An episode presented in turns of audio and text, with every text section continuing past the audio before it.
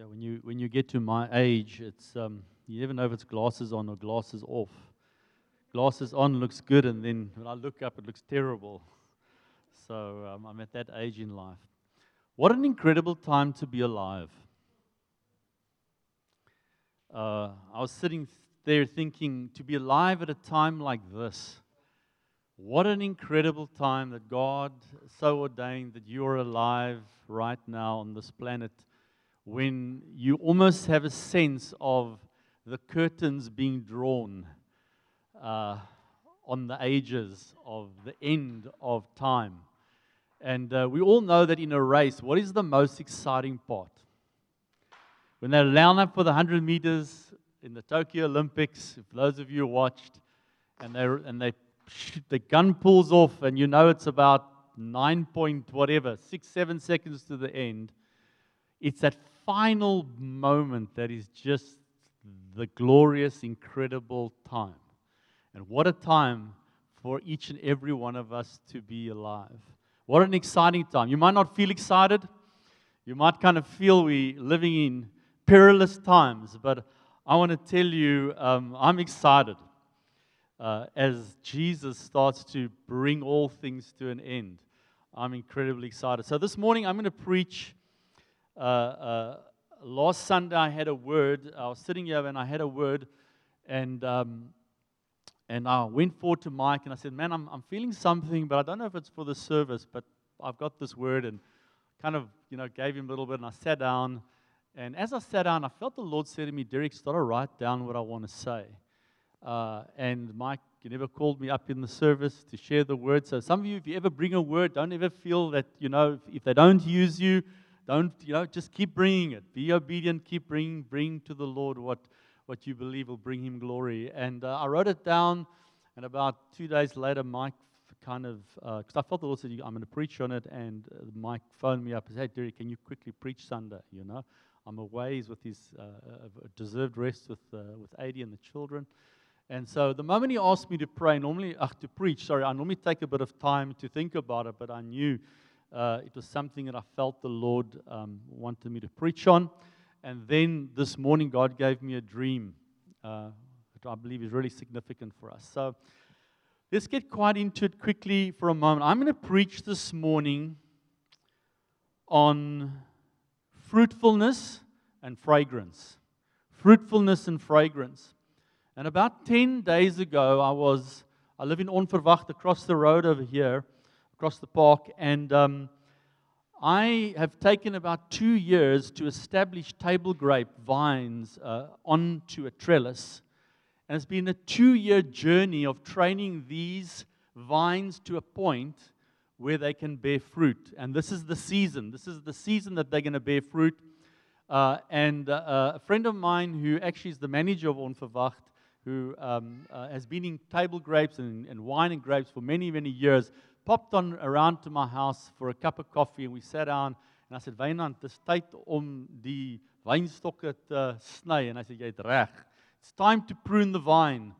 And so we got into the garden, and we started to prune the vines, and the detail that goes into pruning a vine is quite incredible. You don't just cut anywhere. You've got to count the nodes, and then there's a space called the internode, and you've got to cut, you've got to take out all the dead wood, and it's quite a hands-on process of actually pruning the vine. And while myself and Weinand were pruning the vines together, my lovely wife Teresa over here was pruning the roses. I was pruning the vine, and she was pruning the roses. And she was cutting out all the dead work and making it ready for the flowering season. And therefore the thought came, the vine, the fruitfulness, and the fragrance that Christ wants us to be in this life. And that's the word I feel that the Lord just wants me to speak on this morning. So if we look at John 15, verse 1, if we can just get it up, it's a portion of Scripture we all know. It's certainly one of my favorite portions of Scripture. And we read, I am the true vine, this is Jesus speaking, and my Father is the vine dresser. Jesus says, I am the vine, my Father is the vine dresser. Every branch of mine that does not bear fruit, He takes away. And every branch that bears fruit, He prunes that it may bear more fruit. And sometimes the dead wood's got to be cut away so that greater fruitfulness comes. Already you are clean because of the word that I've spoken to you. Abide in me, and I in you. As the branch cannot bear fruit by itself unless it abides in the vine, neither can you unless you abide in me. I am the vine, you are the branches. Whoever abides in me and I in him, it is he that bears much fruit, for apart from me you can do nothing. And then there's the seventh verse, which I'm not going to put up here, but it's an incredible verse that if any of you have ever read it, the magnitude of that verse strikes me every time I read it. And I ask myself the question, can it possibly be true? Because it says, if you abide in me, and my words abide in you, you can ask whatever you will, and it will be done for you. And we often want to theologically explain that away and add our little bit to it, but it's exactly what Jesus says. And it's an amazing piece of scripture that really grabs me every time. I'm actually reading a book at the moment that I was sharing with the elders that I only read it every 3 or 4 years because the reason, whenever I read it, I kind of feel unsaved. I honestly am deeply challenged in the shallowness of my walk before the Lord. I'm deeply challenged as an elder in a church where I'm meant to live a life that hopefully others can follow. I'm challenged by the lack thereof in my own personal life before the Lord, and the shallowness often of the way I live. And that might shock you, but I think it's important that you hear it, because I sometimes think you feel that elders glow in the dark, and we don't. I can tell you we don't. We have a deep desire to follow the Lord Jesus Christ. We have a deep desire to bring glory to the Lord. And I mean, the purpose that we meet like this is not for you to have a good time in any way, but we meet here that the focus is Jesus. And it's always what I appreciate about Pete. Whenever he leads or preaches, his focus is always Jesus. He always points us to Jesus. So he's a good man to follow. And in reading this book, I'm just really challenged. And please don't come up to me afterwards and ask me what the book is, okay? Because I'm not going to tell you. If the Lord wants to lead you there, let him lead you there. But it's a book that will shake you to your foundation. And this man that wrote this book about his life, it's all about abiding. It's all about abiding, what he did to abide. I have never read anything like it in my entire life, never. And yet every year, I kind of revisit it and then repent before the Lord and say, Lord, God, help me.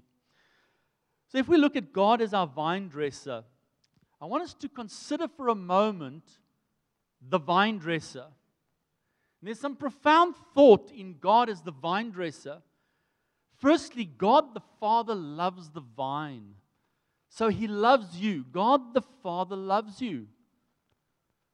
God the Father takes care of the vine. God the Father loves you. He takes care of you. And I'm telling you, as I'm sure as I'm standing here to know, I know a lot of you are challenged just right there to believe that God actually loves you. Because you look at yourself, and you look at the dirt, like Lashal says, where you walk and you leave this dirt, and you realize that your life, in the light of who he is actually very dark, and you're challenged by, why would God love me? Why? Why does he actually even care about me? Now, I know parents that have little ones like Ariel. I'm sure there's a time, Pete or Simmery, as a mom, you will... When she goes to bed and she's got that little angelic look on her face, and she's like, she's just purring like a kitten. She's just like, you stand over her with a sense of, I love you. I see you. I want the best for you. And I wonder if you go to bed at night and wonder if the Lord Jesus looks over you and loves you and cares about you. I wonder. There's an interesting fact just in the grapevine itself. It takes about 30 to 50 years. Sometimes it bears fruit for 30 to 50 years. I know the vines that pulled out last year by us was 32 years old. And the vine dresser prunes that vine and shapes it and forms it to the purpose of fruitfulness. That is his desire, to get fruit out of that vine. And it's the same way a shepherd knows his sheep. He knows them by name. He knows each sheep. He knows its walk, its gait, how much wool. He knows the same way the vine dresser knows everything about his vine. He takes special care. He creates the best growing conditions. He directs the fruit to the sun so that he sometimes prunes away the leaves so that the fruit can be pointed towards the sun. And even as Lashal gave that word this morning, some of the long vines often fall to the ground and line the dirt. And there's a practice that the vine dresser goes and he picks up those vines and he ties them up to the tree. He takes them out of the dirt and points them to the sun. What a beautiful picture of the Lord coming and taking you out of the dirt. And I want to say to you, if you feel you sit here without sin in your life, you are deceived. For all have fallen short of the glory of God. Every one of us have sinned. And it's a terrible place when you reach a place in your life that you feel you're so spiritual that you sing with the angels. It's a terrible place when you reach a place in your life that you feel you're more spiritual than others. And for us that lead in church, especially elders, you can quickly arrive at that place because everybody wants your view and your perspective on the Word and the next deeper revelation of God. But if you really look at yourself in a mirror and you hold up a mirror to your life and you really look with the Lord's eyes at who you are, then you'll realize, thank Jesus that He died, and thank you for the blood that covers. Because if it wasn't for the blood of Jesus, we are all just miserable sinners. Saved by grace. If we look at the role of God as the vine dresser, I want us to look at just a few scriptures. If you look at Psalm 139, verse 1, it says, "O Lord, you have searched me and known me. You know when I sit down." You're all sitting down, eh? He knows when you sit down. He knows when you rise. You discern my thoughts afar. You search out my path, my lying down, and you are acquainted with all my ways.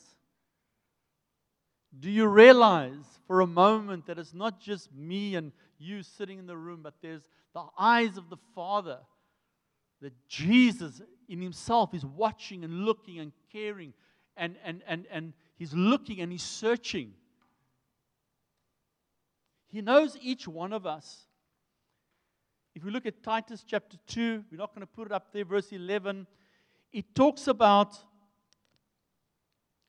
that the Lord wants us and desires us to live soberly, righteously, and godly. In James chapter 4, verse 10, it talks about how He lifts us up and encourages us and develops us towards the Lord, towards the Son. In Psalm 103, we read, "And as we submit to the vine dresser, He eradicates the disease of sin in our lives." And then there's this beautiful scripture in Jeremiah 17 that says, "Blessed is the man who trusts in the Lord. He is like a tree planted by water that sends out its roots by the stream, and he does not fear when heat comes, for its leaves remain green. He's not anxious in the year of drought, for it does not cease to bear fruit." So God the Father waters, He shapes, and He eradicates sin in our lives as we yield and surrender our lives to Him. And one of the sins that I feel that God hates the most is the sin of pride. The sin of pride. And as I alluded to it a little bit early on, be careful when you get to a place in your life when you genuinely feel that you've arrived in your spirituality and you feel you know something. Be careful when you look at your brother that is maybe still growing in the Lord and young in the Lord and you want to bring about some great spiritual truth. Always remember, be careful when you want to bring out correction into people's lives and you haven't lived one day in their shoes and you think you can assume that you know what's going on in their lives. I've learned to look at people with different eyes in my life, to love and appreciate the work of Christ in them, knowing full well that when I look at a Keegan or a DeVette or anybody, a Liam here tonight, I'm looking at a person who the Holy Spirit has been daily at work in. And who am I to judge that person and find them wanting when the scale of my own life is so rusted? There's a beautiful scripture. I want us to just move on. We've looked at the vine. We've looked at fruitfulness. And there's one purpose and one goal that the vine dresser has, and that is to bring you to maturity. He wants to bring you to a place of maturity that your life will emit the sweet nature and rich nature of Jesus and let His nature radiate from within you. This is the goal and this is the purpose of the vine dresser. Let's take a moment to look. As I said, I was pruning the vines and pruning to fruitfulness. And this year, I hope to have table grapes. If you visit my home, maybe you get to share some of them. I'm excited for them. They're seedless. Apparently, they're going to grow the big as in Canaan land. Maybe golf balls. You know, just trust the Lord for a great harvest. But I want to look at fragrance at the moment. As my lovely wife pruned the roses and got stuck in over there, and I considered this thing of fragrance. We've looked at fruitfulness. The Lord is your vine dresser. He wants to bring you to fruitfulness. But He also wants to bring you to fragrance. And there's this beautiful scripture that I want to read for us in 2 Corinthians chapter 2, verse 14 and 15. If we can put that up there, it says this. It says, "But thanks be to God, who in Christ always leads us in triumphal procession. And through us," that's you, "through us, spreads the fragrance of the knowledge of Him everywhere. For we," that's us, the bride, "we are the aroma of Christ. We are the fragrance of Christ to God among those who are being saved and among those who are perishing. To one a fragrance from death to death, to other a fragrance from life to life. Who is sufficient for these things?" Who? We are to God the fragrance of Christ. We are the fragrance amongst those that are being saved, and we are the fragrance of those that are unsaved. And we read that God through us diffuses the fragrance of His knowledge in every place. So I want to ask this a question this morning. What does it look like? What does it look like? What does the person look like that carries the fragrance of Christ? What does it look like to carry a fragrance? I think firstly, your life will be noted by a compassion for the lost and for people. And I think you can say a lot about the fragrance of Christ, but if we diffuse the knowledge of Christ everywhere through our fragrance, then you ask, to who's that knowledge going? Well, it's going to those that are lost. So to have a compassion for those around us that don't know Christ. Secondly, to have a love for one another. Do we genuinely, sincerely, and deeply love one another? That can be very challenging, especially if you've got to love a guy like me.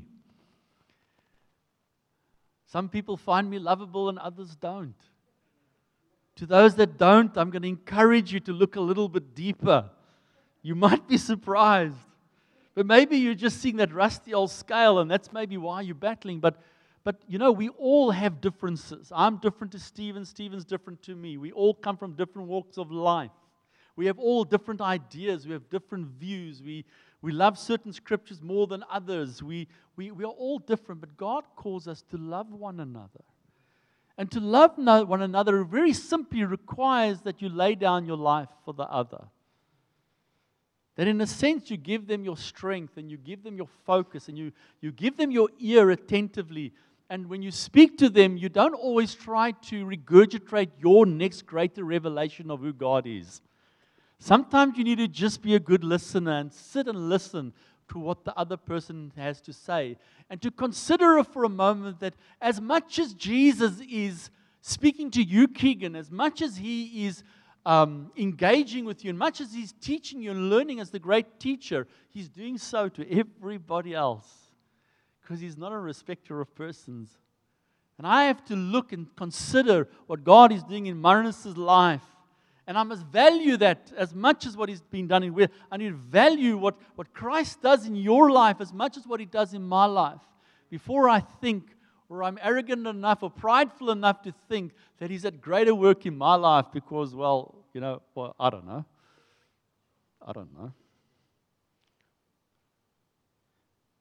Thirdly, kindness in speech and actions. Are you kind? Sure. And you've heard me say this so often, but I'm going to say it again. In a world that you can be anything, be kind. Be kind, people. Be kind to your wife. Be kind to your friend. Be kind to your neighbor. Be kind to the person that when you pull up and you're going to fill your car with fuel and he washes his windscreen, consider that maybe that's the 50th windscreen that he's washed that day. Consider that for a moment and be kind to him and honor him for the fact that he's cleaning the windscreen that you were too lazy to clean because you don't like to do it. Be kind to people.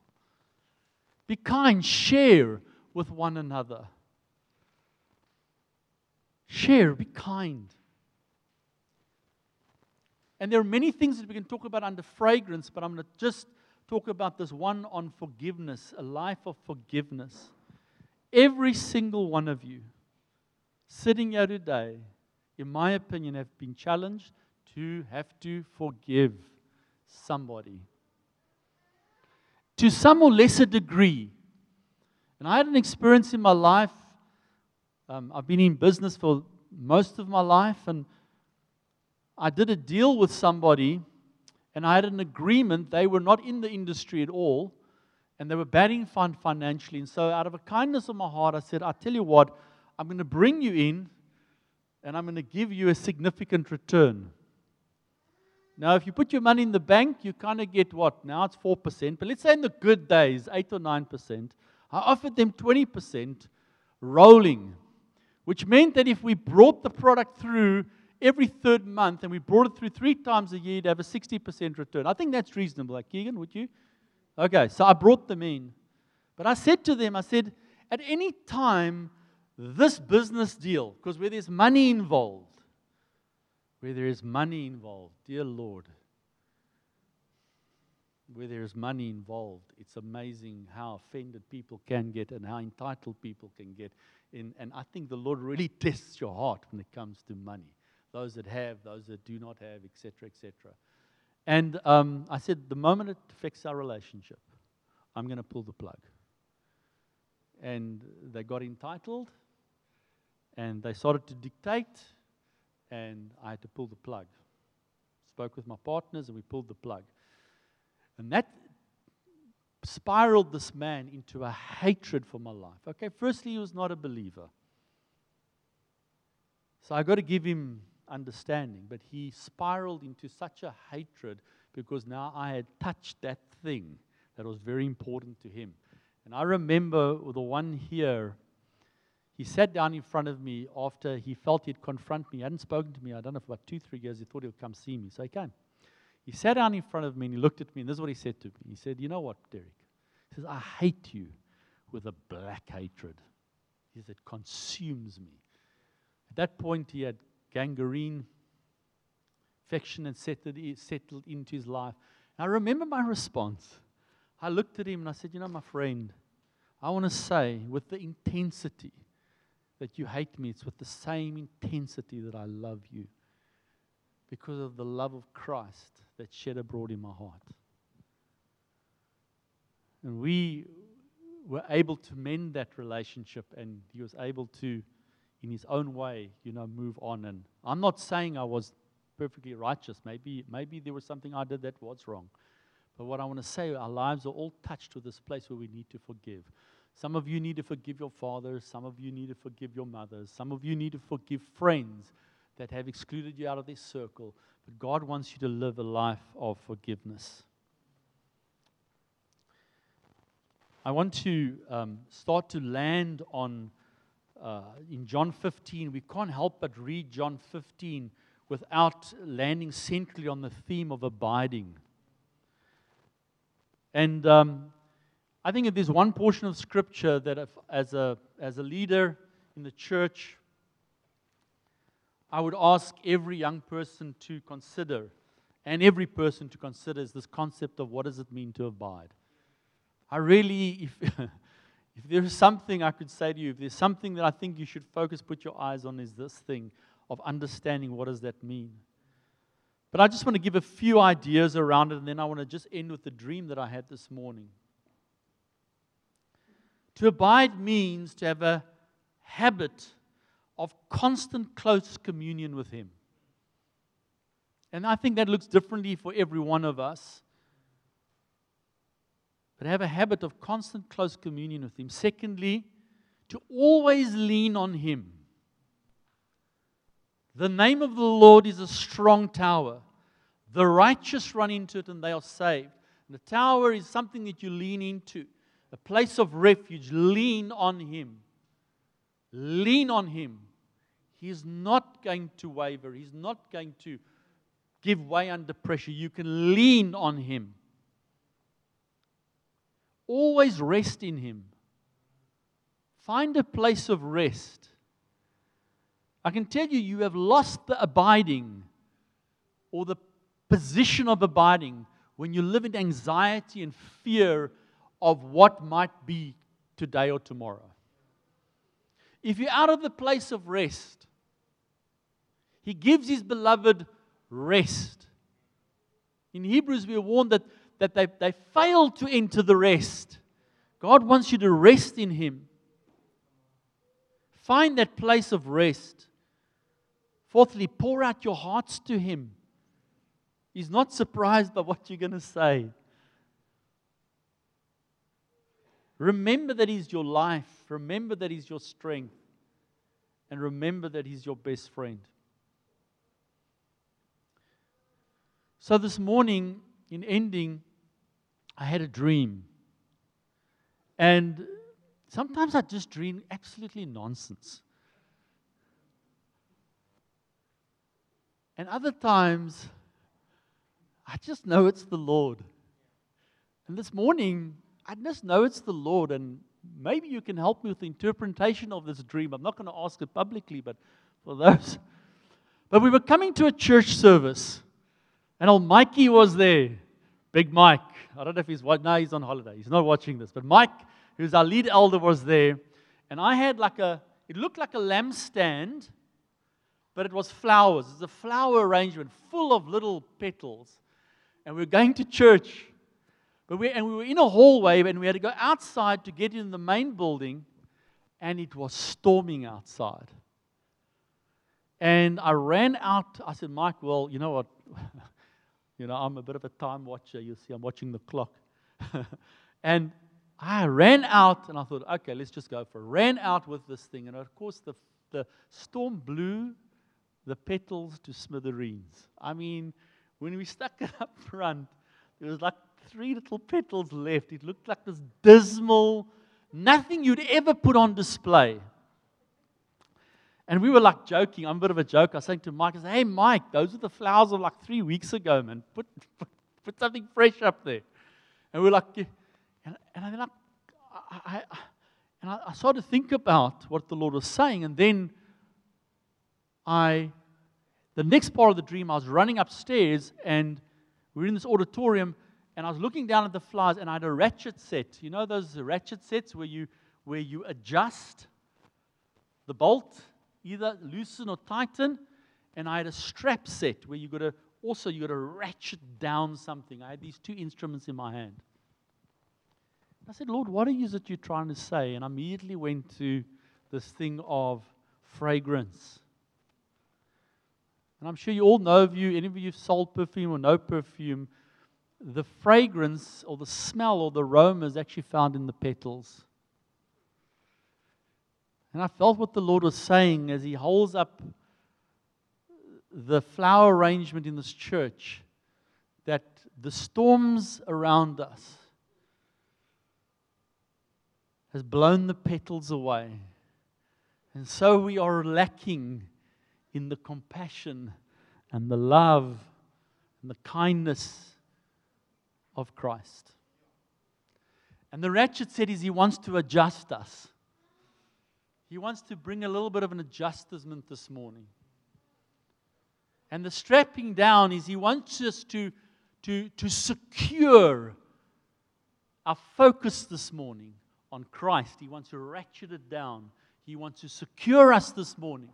And our focus needs to be on Christ. And that's what I believe the Lord is saying. And so I leave these thoughts with you this morning. You know, we often ask for response, and I didn't feel to do any response on this. I just felt to share what I believe the Lord has shared with me on my heart.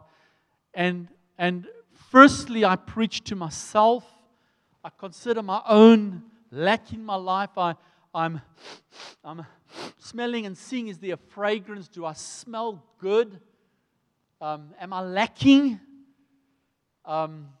Is my flower arrangement on my petals on the ground, and I've got three little things dangling over there? So before I even hold a mirror to you, I want you to know I hold to my own life, and may God show me mercy even as I struggle through this thing of my life of fruitfulness and fragrance. And I trust that you will face this and remember that the Lord is loving and He's caring and He's watching over you and He's pruning and He's shaping and He's forming. And hopefully when you guys, some of you come visit my home, I must have about 20, 30 roses now. I'm sure in the weeks to come you're going to see these beautiful blooms. But to get there, He's got to cut away the dead work and He's got to shape and He's got to form you to a place where you represent Him well. And there's an old song that says, it's not my brother nor my sister, but it's me, O Lord, standing in the need of prayer. And this morning I'm standing saying, Lord, help me to not only be fruitful, but help me to be fragrant. I wonder if we could stand.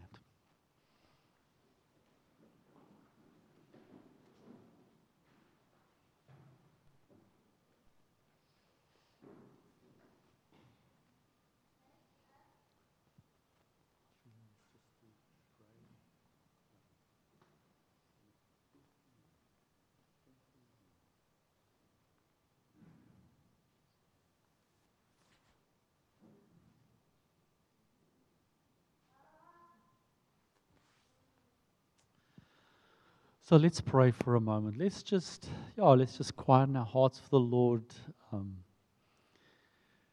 Father, I thank you that you love us.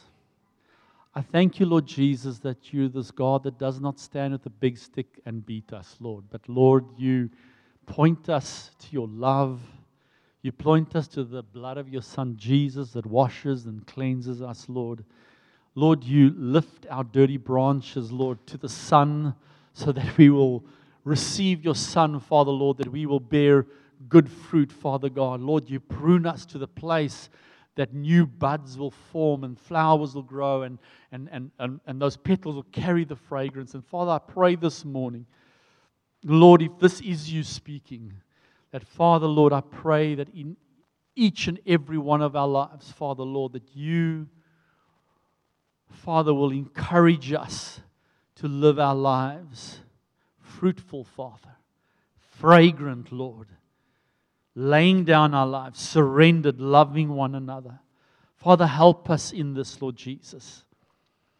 And Father, I pray, Lord, that when you visit us, Lord, in the weeks to come, that the flower arrangement, Father, will start to fill up with petals, Father.